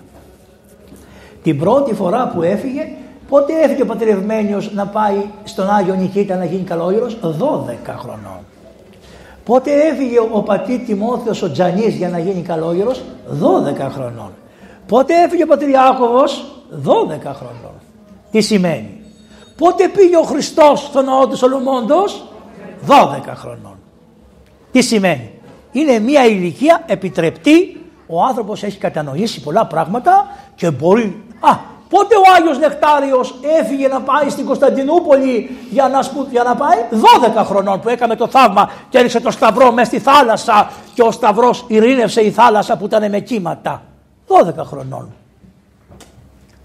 Άρα το παιδί 12 χρονών, όχι το τωρινό, το τωρινό είναι 12 χρονών και μείον μέχρι και 95 χρονών. Μόλις μία γυμνή γυναίκα κάνει ο Μίστερ Μπίν. Μόλις του πεις ότι στο χρηματιστήριο βάλε 100.000 ευρώ και θα πάρεις 500, ο βλάκας πάει σαν πίσω. Είναι δυνατόν το 0 να γεννήσει, ρε? Το 0 να γεννήσει. Εδώ με τον ιδρώτα σου και δεν γεννάει τίποτα. Τόσο σας κοροϊδεύανε. Πού είναι όλοι αυτοί οι δημοσιογράφοι που σας λέγανε βάλτε τα λεφτά σας, βάλτε τα λεφτά σας και μενά νύχτα τα πήραν όλα. Και αυτοί βγαίνουν στην τηλεόραση και ακόμα μιλάνε σήμερα και σου λένε ο Παπαγγέλης, ο πατήρ Αντώνιος, ο πατήρ Ετούτος. Τι, αφού είσαι ο ίδιος, πριν 15-20 χρόνια γίνανε αυτά, τα ξεχάσατε? Καλά πάθετε. Καλά να πάθετε. Είναι δυνατόν να ενώσεις το πικρό με το γλυκό, το δηλητήριο με το παντεσπάνι και να μην πεθάνεις? Αφού σου βάζω δηλητήριο και παντεσπάνι μαζί. Σε κοροϊδεύουν. Ξυπνάτε. Και ειδικά οι χριστιανοί. Χριστιανοί. Τέλος πάντων. Προχωράμε. Τι έγινε λοιπόν? Το παλικαράκι γύρισε ο καλόγερος τον πάρει. Πάνε να βρουν ένα καράβι να περάσουν απέναντι. Ο άλλος λέει 100 φλουριά θέλω να περάσετε απέναντι. Πάει και αυτός στον πατέρα και του λέει πατέρα, θέλω να κάνω ένα τραπέζι στους μαθητές μου, λέει. Μου δίνεις 100 φλουριά. Να στα δώσω. Γιατί δώσει 100 φλουριά? Θα παίρνει 100 φλουριά αυτός. Τέλος πάντων, να μην το αναλύουμε, έκανε διάφορα κόλπα για να φύγει από τον πατέρα του και τη μάνα του. Και πήγε στο μοναστήρι. Έμεινε στο μοναστήρι εκεί πέρα, έγινε καλόγερος. Αλλά είχε πολλά βάσανα. Και αφού κάθισε πολλά χρόνια, πάνω από 14 χρόνια καλόγερος, άρχισε η νοσταλγία. Θέλω να δω τη μάνα μου και τον πατέρα μου. Νοσταλγία. Και ενώ έκανε πολλές ασκήσεις, έτρωγε μία φορά τη βδομάδα, προσευχότανε, νίστευε, κοινωνούσε, έτρωγε ψωμί. Δεν έπινε νερό. Άρχισε το κορμί του να λιώνει. Αλλά πιο πολύ άρχισε να το λιώνει η νοσταλγία. Ήθελε να πάει να δει τον πατέρα του και τη μάνα του που είχε φύγει κρυφά. Μπορώ να σας πω, ο πατέρας του και η μάνα του, όταν καταλάβανε ότι έφυγε, το τι κλαίγανε, αυτά τα γράφει μέσα ο βίος και αυτός τα διάβαζε. Συλλαβιστά, γιατί ήταν στην πρώτη δημοτικού. Έβασκε τα πρόβατα και διάβαζε αυτό το βίο του Καλυβίτη. Και είπε, θα του μοιάσω. 12 λοιπόν χρονών κι αυτός έφυγε, χωρίς να πάρει την ευχή της μάνας του. Όταν γύρισε και τον χειροτονήσανε στα κάτω, τον χειροτόνησαν και του έδωσαν το όνομα Πορφύριο για έναν Πορφύριο που ήταν του Σινά, στο Σινά ηγούμενος, γι' αυτό πάντα είχε μια καλή σχέση με το Σινά. Λέει, δεν πάω στη μάνα μου στο χωριό να τη δω. Μόλις πήγε στη μάνα του να τη δει, κάνει μάνα. Βρωμιάρικο. Η μάνα του. Η μάνα του Αγίου δεν ήθελε να τον δει στα μάτια. Γιατί μου έφυγες, γιατί μου κάψες την καρδιά, γιατί μου. Έτσι κάνανε και οι γονείς του Αγίου. Το ίδιο κάνανε και οι Αγίοι αυτοί οι γονείς. Λέγανε μας έφυγες, μας εγκατέλειψες, μας άφησες, μας στεναχώρησες, μας. Και ο Άγιος και εγώ ήταν στο μοναστήρι και έλεγε να πάω. Και γύρισε πίσω. Πάει στον ηγούμενο και του λέει: βρε παιδί μου, όταν ήρθες εδώ, δεν σου είπα να μην γίνεις καλόγερος, γιατί είσαι νιάνιαρο και δεν θα αντέξεις τον πόθο των γονέων? Μου το είπατε, λέει γέροντα. Να τα τώρα, είδες που ήτανε. Αυτός δεν πέρασε δοκιμασία, τον κάμανε αμέσως μοναχό. Έτσι και ο Άγιος Πορφύριος κάθισε 14 χρονών, μετά που είδε το δειμά, το θαύμα με το δειμά και πήρε τη χάρη του Αγίου Πνεύματος ολόκληρη, μετά αμέσως τον κάνανε καλόγερο. Και είχε κάτι ωραία μαλλιά. Τα μαλλιά του πίσω ήταν ολόκληρη χέτη. Και όταν πήγανε, της είπε η γάτα της μάνας του: είναι πάρα πολύ όμορφος παπάς, πολύ κούκλος παπάς, ωραίος παπάς. Χαράστο που το γέννησες αυτόν. Ούτε να τον εδώ δεν θέλω. Τι του έκανε? Ακούστε. Όταν πήγε αυτός, πήρε την ευλογία από τον ηγούμενο και πήγε στο σπίτι των γονέων του. Και κάθισε έξω από την πόρτα. Και χτύπησε την πόρτα το πρωί, βγαίνει ένας δούλος και τον εβλέπει. Και του λέει: βρε, τι θέλεις εδώ πέρα? Λέει: καλέ μου άνθρωπε, σε παρακαλώ. Αυτό το σπίτι, νομίζω ότι εδώ κατοικούν άνθρωποι καλοί. Σας παρακαλώ, με αφήνετε σε μια γωνιά να κάθομαι εδώ πέρα, απ' έξω από το σπίτι. Ενώ ο Άγιος Αλέξιος, του ανθρώπου του Θεού, τον βάλανε μέσα στο σπίτι. Αυτός κάθισε απ' έξω από το σπίτι. Ο άνθρωπος, ο δούλος, λέει: εντάξει, να σε αφήσω. Θα ρωτήσω και τον Κύριό μου. Λέει στον Κύριό του: Κύριε, υπάρχει το και το. Του λέει: τόσοι άνθρωποι τρώνε στο σπίτι μας. Μόνο φτιάξουν μια καλύβα, εξού και Καλυβίτης. Φτιάξω ένα καλυβάκι, λέει, να μην είναι μέσα στο κρύο κτλ. Αυτός άρχισε να νηστεύει, να προσεύχεται και κάθε φορά που έβλεπε τον πατέρα του έκλαιγε. Και είχε αδυνατήσει τόσο πολύ που τα κόκαλα, καταλάβατε, ήταν σαν, ξέρετε αυτό, φαινόντουσαν όλα τα πάντα. Λέει μια μέρα η μάνα του: να πάω κι εγώ στην εκκλησία. Και όπως πέρασε, τον είδε και της ήρθε εμετός, αηδίασε που είδε τέτοιο πράγμα. Και είπε: καλύψτε τον με ένα σεντόνι, δεν θέλω να τον βλέπω. Καλύψτε τον, το βροπός είναι έτσι, δεν θέλω να το ξαναδώ ποτέ. Ποτέ δεν θέλω να το ξαναδώ. Όποτε βγαίνω εγώ και πηγαίνω στην εκκλησία, το έχετε καλυμμένο με ένα σεντόνι. Και αυτός μπήκε μέσα στην καλύβα του και είπε: δοξάζω σε Θεέ μου που με αξίωσες να με συγχαθεί η ίδια η μάνα μου. Γι' αυτό ο Άγιος, όταν η μάνα του τον έδιωξε, έλεγε: σε ευχαριστώ Θεέ μου που με κάνεις να πατάω πάνω στα χνάρια του Αγίου Ιωάννου του Καλυβίτη. Αυτού του Αγίου που αγαπώ. Γιατί και η μάνα του δεν ήθελε ούτε να τον δει. Οι μανάδες όμως, οι Ελληνίδες, μεταλλάζουνε. Εμένα η μάνα μου όταν με χειροτονήσανε, ήτανε, ας πούμε, εκείνη η εκκλησία και εδώ ήταν το σπίτι της μάνας μου. Δεν το έχουν βρει αυτό οι δημοσιογράφοι ακόμα. Λοιπόν, και η μάνα μου όταν με χειροτονούσανε, ήτανε στο μπαλκόνι και έλεγε: την κατάρα μου να έχεις. την κατάρα μου να έχεις. Και όποιος σε παρέσει, 48 χρονών είναι παπάς, την κατάρα μου να έχεις. Και αυτή η γυναίκα σου που δεν σου έφερε αντίρρηση, και αυτή η πονηρή σου πια. Έτσι έλεγε. Και θα με πειράξει εμένα τι λένε οι δημοσιογράφοι. 10 κακομοίριδες. Η μάνα μου έλεγε χειρότερα για μένα. Η μάνα μου με είχε εξασκήσει. Ο Θεός μου να πάψω. Όταν πήγαινα στο σπίτι να δω τον πατέρα μου, βγάζε τα ράσα. Μου λέει μην μπεις εδώ μέσα με ράσα. Τα κρέμαγα στην πόρτα. Μετά από 1,5 χρόνια έγινα παπάς. Ήρθε και έλεγε σας ευχαριστώ πάρα πολύ, είναι ο γιος μου. Άλλαξε. Θέλει λίγο σταθερότητα να έχεις. Και να σου πω και κάτι άλλο. Άμα δεν φέρουν οι γονείς αντίρρηση στα παιδιά, ακόμα και στο γάμο, πώς θα ελεγχθεί η σταθερότητα της αποφάσεως τους? Η σταθερότητα της αποφάσεως ελέγχεται με την αντίδραση αυτών που μας αγαπάνε. Εάν αυτοί που μας αγαπάνε αντιδράσουν και εμείς μείνουμε σταθεροί, πάει να πει ότι είναι ισχυρό αυτό το οποίο νιώθουμε. Είναι ευλογημένο. Έτσι λοιπόν μετά πήρε τη μάνα του, τις αδελφές του, τις έφερε εδώ πέρα και επειδή ήταν πολυτεχνίτης έφτιαχνε κάτι, πώς το λένε, κάτι εργοστάσια να φτιάχνει ρούχα κτλ. Αλλά όλοι τον κλέβανε. Και του λέγανε μια μέρα, καλά, τόσο προορατικό χάρισμα είχες. Δεν καταλάβαινες. Α, κυρία μου, είστε πίσω από αυτό το φόντο και νομίζω ότι είστε από πίσω από αυτό. Παναγία μου. Και λέω, μα τι είναι εκεί πέρα, τι είναι αυτό, θεατρικό, άλλο παίζει εκεί πέρα. Κατάλαβα. Όχι, άμα το δείτε πώς είναι, επειδή είναι κατασπρό και από πίσω και είναι το κεφάλι της, και λες τώρα είναι αυτή από πίσω, από το άσπρο είναι μετά, είναι προβολή, τι είναι αυτό. Λοιπόν, τι σας έλεγα, οπότε, κοιτάξτε, και του έλεγα, ρε γέροντα του λέω, τόσο προορατικό χάρισμα είχες, γιατί δεν κατάφερες με τόσες δουλειές που έκανες να βγάλεις τα προστοζήν? Όλοι σε κοροϊδεύανε. Αποτύχαινε σε όλα. Οι μηχανές του χαλάγανε, του δίνανε χαλασμένα πράγματα. Καλά, τόσο προορατικό χάρισμα είχες. Δεν μπορούσες να καταλάβεις ότι αυτή η μηχανή είναι καλή, δεν είναι. Τόσα νερά έβρισκες. Νερά να σου πω. Το θαύμα το άλλο με το ταξί που ο ταξιτζής άρχισε και τον έβριζε και τα λοιπά και είπε όλα αυτά τα ξέρετε.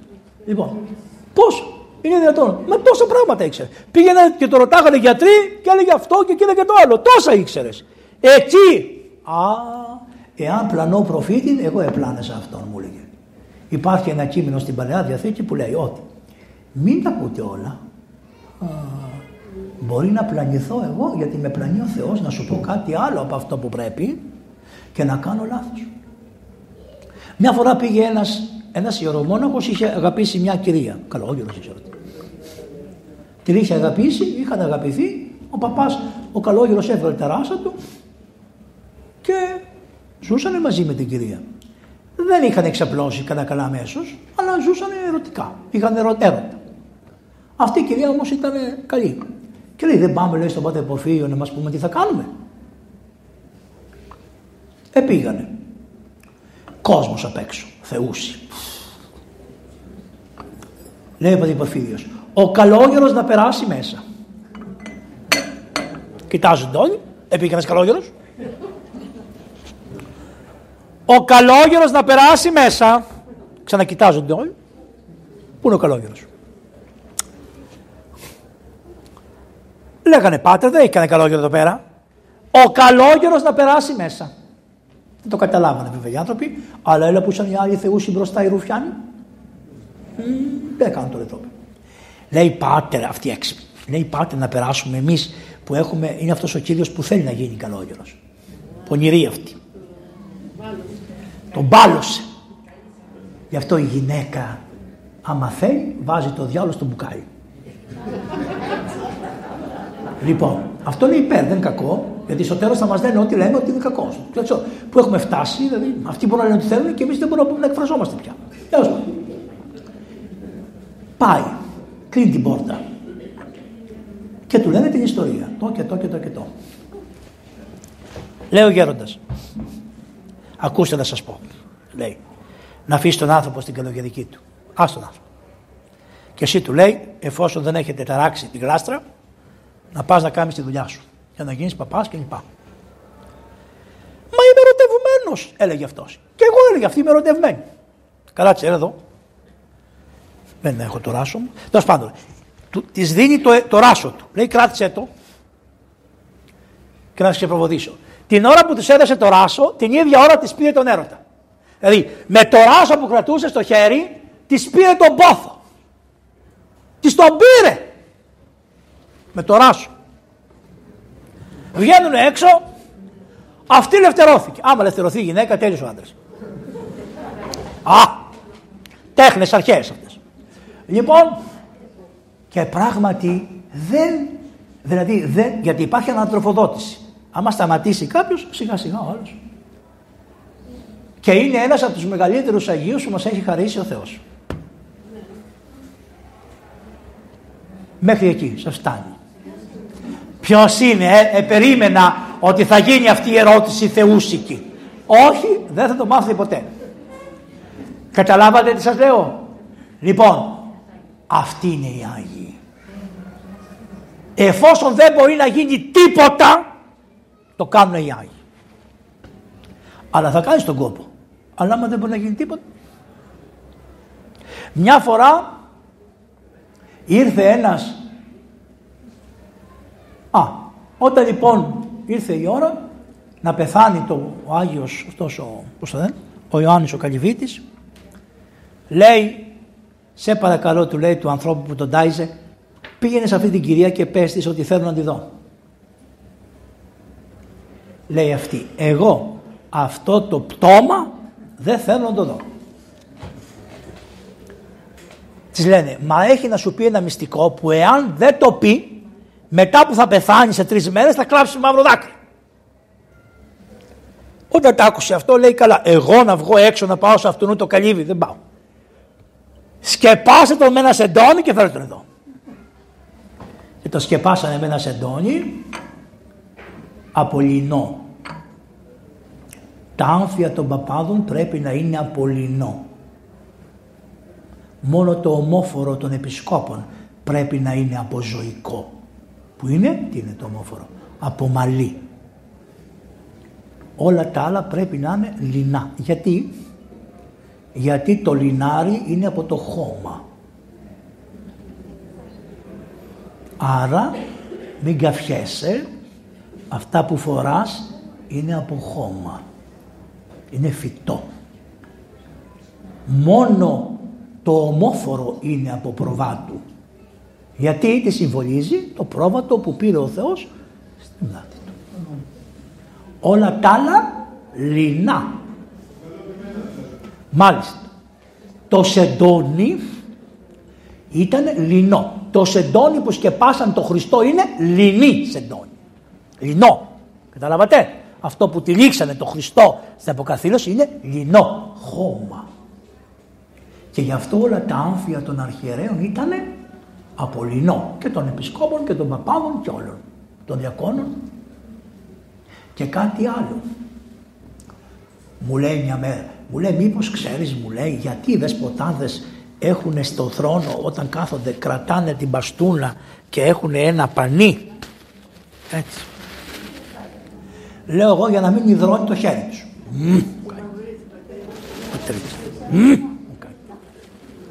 Γιατί βρε γέροντα. Εδώ μου λέει κανονικά έπρεπε να είχαμε βάλει ένα φιόγκο από χώμα ενός τάφου. Να κρατάνε την μπαστούνα με αυτό και να λένε «Αύριο πεθαίνεις κακομοίρη μου». Πορφύριος Καυσοκαλυβίτης.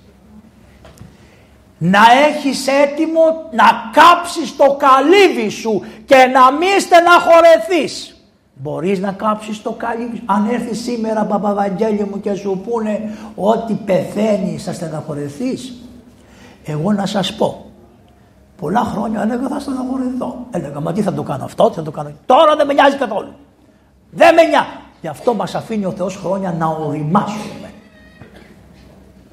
Τι με ένοιαζε, λέω να πάνε τα παιδιά 18 χρονών, αυτά που μου τα φάγανε αυτοί οι διαβόοι.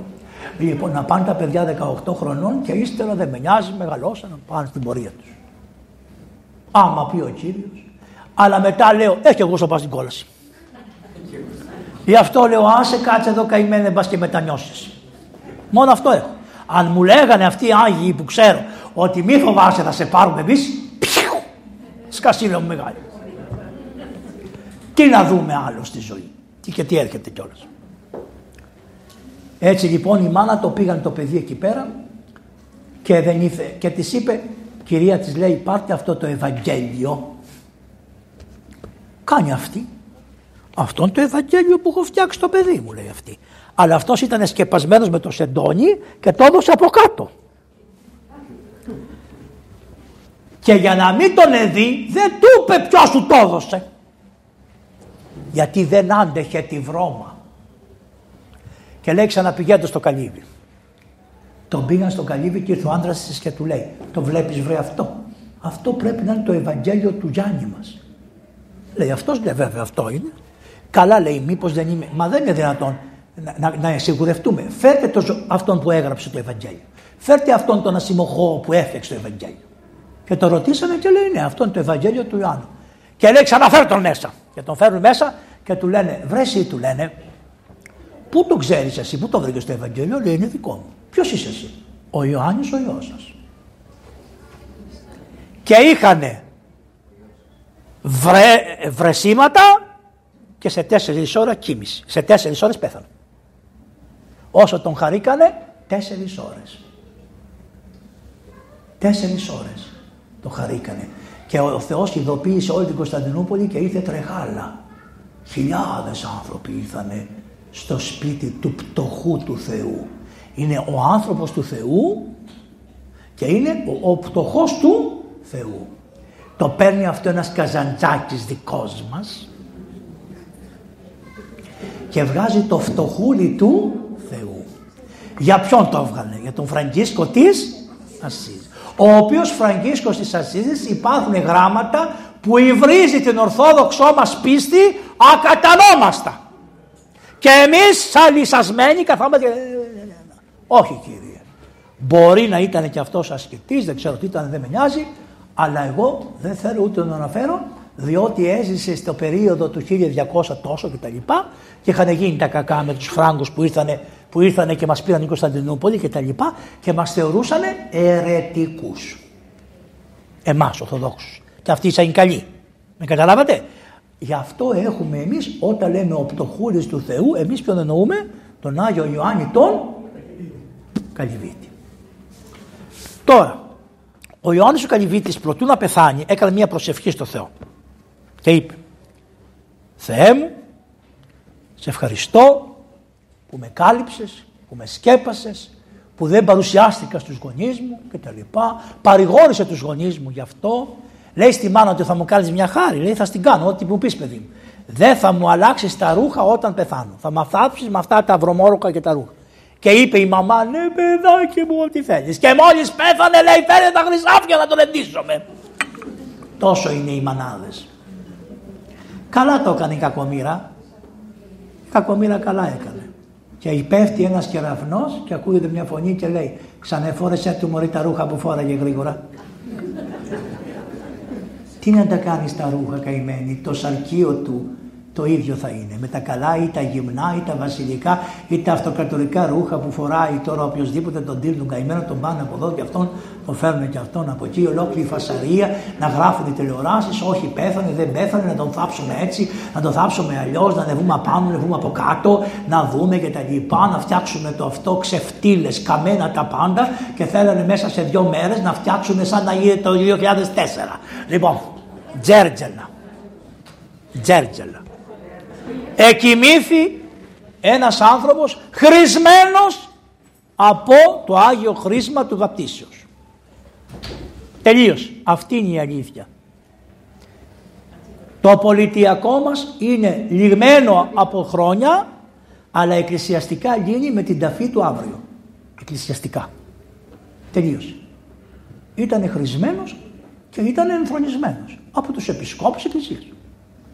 Λυμένο πολιτικά, έχει τελειώσει, αλλά εκκλησιαστικά αύριο λύγει. Ο θάνατος το λύγει. Καταλάβατε, αυτό είναι. Τελείωσε η υπόθεση. Και αυτός να πάει στο καλό του με τους πατέρους, ο Θεός θα τον κρίνει, εμείς προσευχόμεθα δι' όλους τους Ορθοδόξους Χριστιανούς Και γι' αυτό. Ούτε το όνομα δεν λέω εγώ. Ούτε με ενδιαφέρει. Να είναι καλά ο άνθρωπος και τα κοπελάκια του και αυτά. Ο Θεός θα τους ελεήσει όλους. Το καταλάβατε? Τίποτα άλλο. Μην πέφτεις σε αυτές τις παγίδες των διαιρέσεων. Κόλπα είναι αυτά όλα. Λοιπόν, εκοιμήθη ο Άγιος και τι είπε? Θεέ μου, σε παρακαλώ όλοι οι χριστιανοί να είναι ένα. Γι' αυτό ο Άγιος όταν πέθανε, ο Άγιος Πορφύριος, τελευταία λέξη που είπε, τι είπε? Ή να ενώσει. Να είναι όλοι ένα. Η αγωνία του Χριστού πάνω. Υπάρχει μια φωτογραφία πολύ ωραία. Είναι ο Άγιος Πορφύριος που προσεύχεται σε μια πέτρα με τα μαλλιά πίσω και δίπλα έχουν τον Χριστό στη Γεστημανή. Η αγωνία του Χριστού στη Γεστημανή δεν ήταν γιατί φοβότανε ότι δεν θα αντέξει το σταυρό. Όχι. Η αγωνία του Χριστού στη Γεστημανή, όπως μου είπε και άλλοι, αλλά όπως μου είπε και εμένα ο πατήρ Σωφρόνιος το έσαι, ήταν μία και μοναδική. Να μην πάει ούτε μία σταγόνα του αίματος του τσάμπα. Να είναι όλοι ένα. Γι' αυτό έτρεχαν όσοι θρόμβοι από το αίμα του Χριστού, το κεφάλι του. Έβγαινε αίμα από εδώ, να μην πάει μία σταγόνα του Χριστού τσάμπα. Προσπάθησα με αυτά τα λόγια να σας συνδέσω όλα αυτά. Τι ώρα είναι, παπά, πόση ώρα πέρασε? Μία ώρα είναι.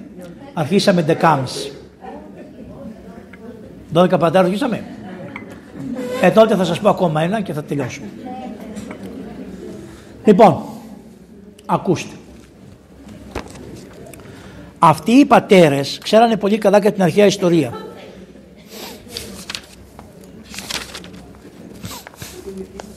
Λοιπόν, ο πατήρ Πορφύριος είχε πολλά θέματα. Γιατί? Γιατί ο μπαμπάς του είχε ένα βιβλίο που λεγότανε Χριστομάθεια. Και όταν ήρθε από τον Παναμά, τους διάβαζε από αυτό το βιβλίο κάθε βράδυ για να κοιμηθούν. Αυτό το βιβλίο είναι αξιόλογο. Μακάρι τέτοια βιβλία να είχαμε στα σχολεία. Ήτανε σαν αναγνωστικά. Τα είχαν οι Έλληνες στην εποχή εκείνη. Ο γέροντας πολλές από αυτές τις ιστορίες τις θυμότανε και τις ήξερε και τις άργε πολύ ωραία. Λοιπόν, ακούστε μια ιστορία, να δείτε πόσο μοιάζει με τον Άγιο Ιωάννη τον Καλυβίτης. Ο Άγιος Ιωάννης ο Καλυβίτης τι του είπε, δεν θέλω να βλέπω τη φαντασία του κόσμου.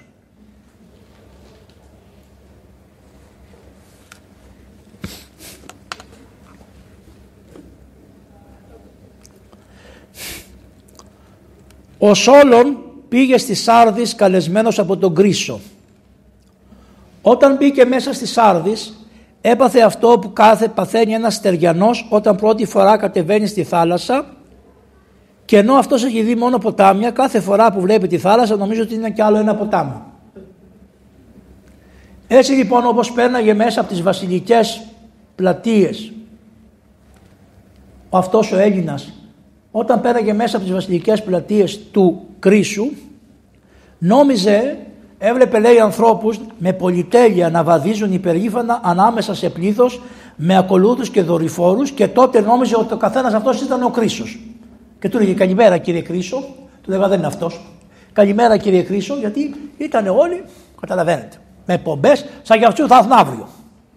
Yeah. Λοιπόν, ώσπου τον έφεραν μπροστά σε εκείνον, τον Κρίσο, που ήταν τέτοιο θέαμα, λέει, μεγαλόπρεπο και φαντακτορό, και φορούσε ό,τι είχε πιο εξαιρετικό, σπάνιο, αξιοζήλευτο, πετράδια, πολύχρωμα ρούσα, περίτεχνα, χρυσά κοσμήματα. Καμιά φορά και οι δεσποτάδες οι δικοί μας ψεύτηκαν αυτά, φοράνε και αυτοί τα ίδια, όπως λέει και αυτός εδώ ο Κρίσος.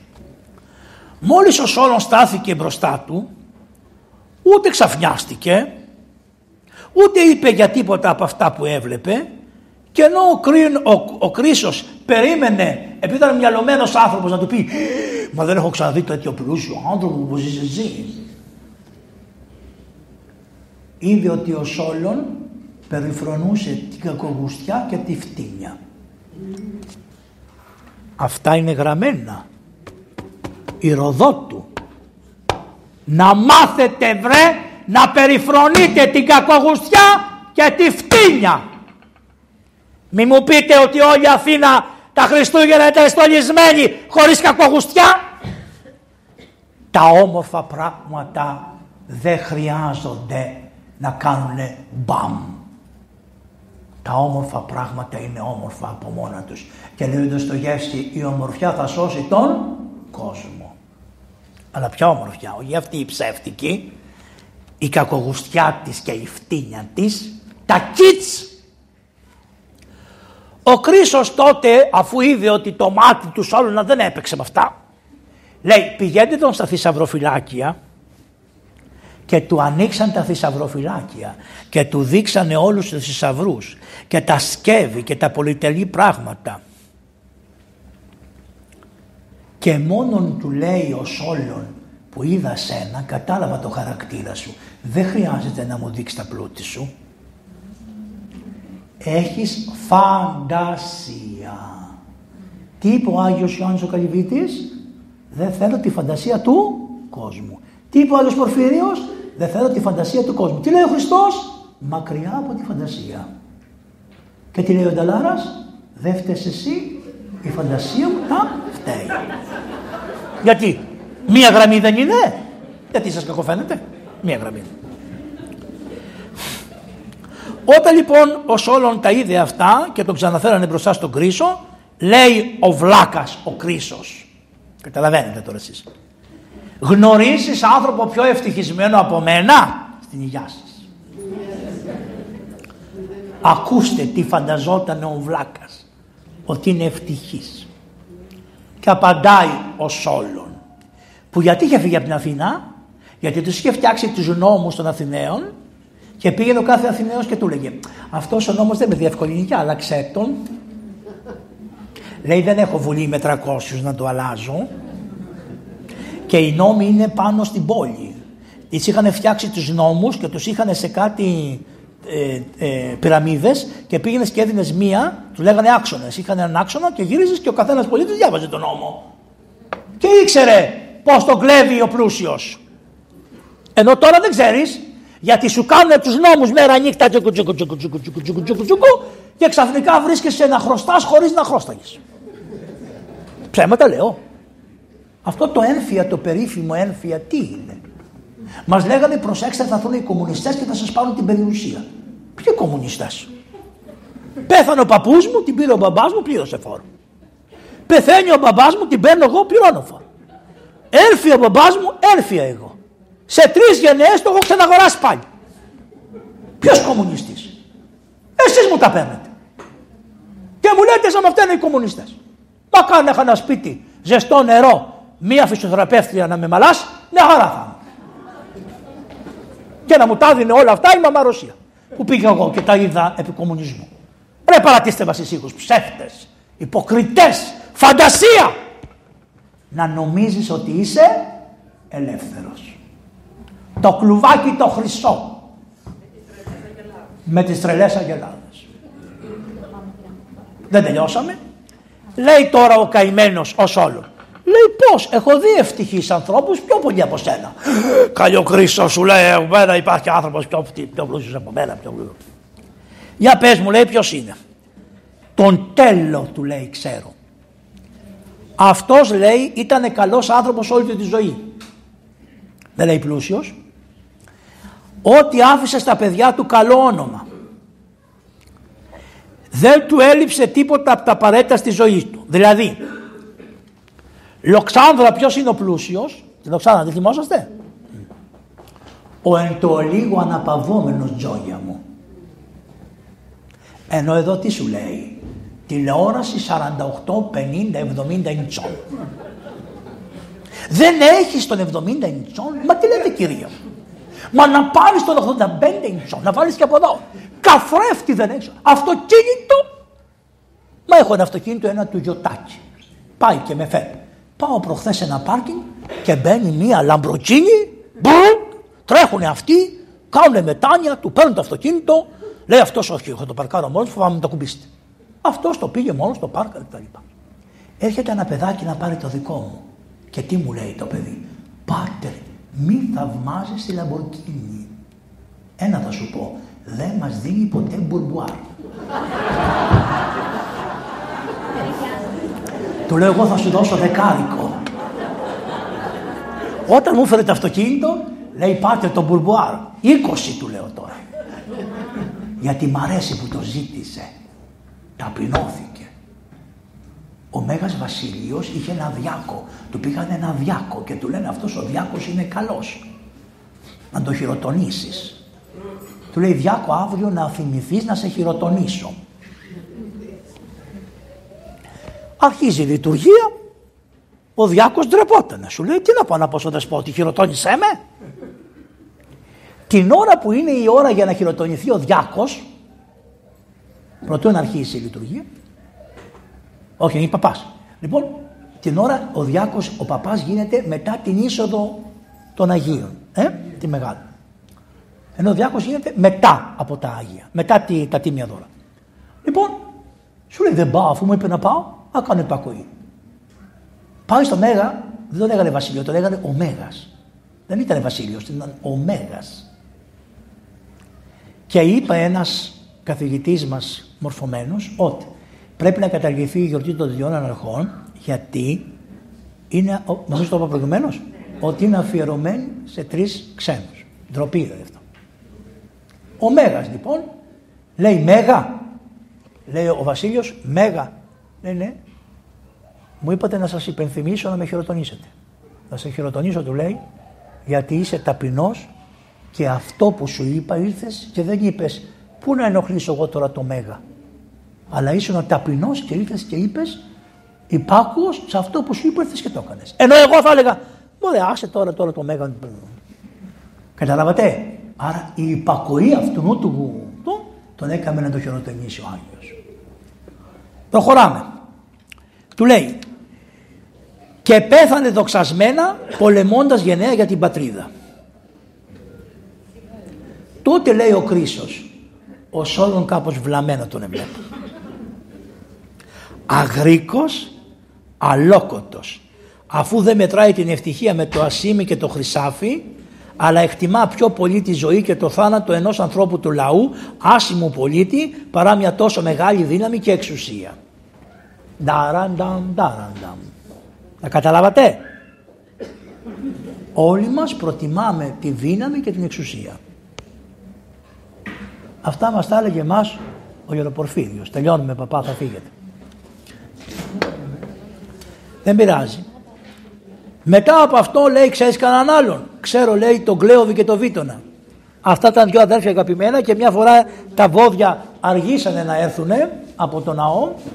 Και ήθελε η μάνα τους να πάνε στο ναό και ζευτήκανε τα δυο παιδιά το άγαλο, το αυτό και πήγανε στο ναό της Σύρας και την πήγανε τη μάνα που ήταν ιερία και έκαμε τη δουλειά της και τα λοιπά και το βράδυ που κοιμηθήκανε πεθάνανε και τα δυο μαζί. Καλά του λέει. Επειδή πεθάνανε ευτυχισμένοι, εγώ είμαι δεν ευτυχισμένος που έχω τόσα πλούτη και ζω. Γι' αυτό αυτά ήθελες να μας πεις εδώ πέρα. Και του λέει βασιλιά των Λιδών. Σε εμάς τους Έλληνες ο Θεός τα έδωσε σύμφωνα με το μέτρο. Και με το μέτρο μας χάρισε και μία σοφία ταπεινή που όπως φαίνεται είναι λαϊκή και δεν είναι ούτε βασιλική ούτε λαμπρή που βλέπει τη ζωή φέρνει συνεχώς κάθε λογή συντυχίες και δεν αφήνει κανένα να ξυπάζεται για τα αγαθά που έχει ούτε να θαυμάζει την ευτυχία του άλλου που μπορεί ο καιρός να την αλλάξει. Γιατί στον καθένα μάλλον έρχεται αβέβαιο το μέλλον και είναι άγνωστο. Μηδένα πρώτου τέλους μακάριζε.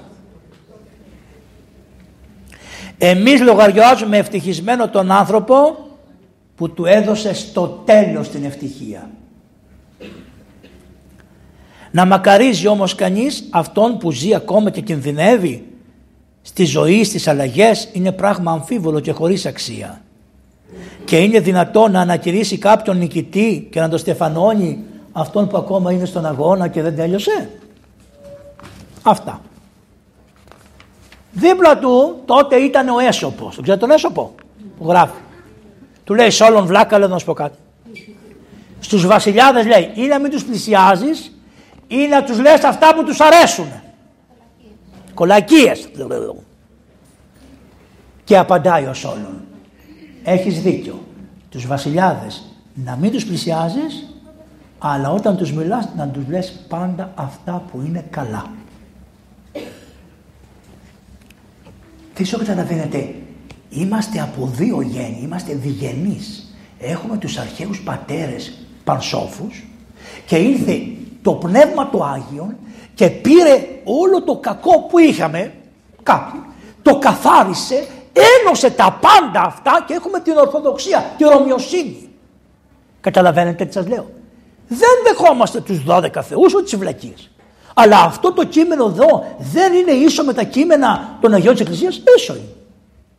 Και ξέρετε τι έπαθε, τον επιάσανε τον καημένο, τον εβάλανε στη φωτιά να τον κάψουνε και την ώρα που τον εκαίγανε άρχισε και φώναγε «Σόλων, Σόλων, Σόλων, Σόλων» και του λέει ο Μέγας Κύρος «Τι πάθατε και φωνάζετε το Σόλωνα, ποιος είναι ο Σόλωνας, είναι ο Θεός τον οποίον πιστεύετε».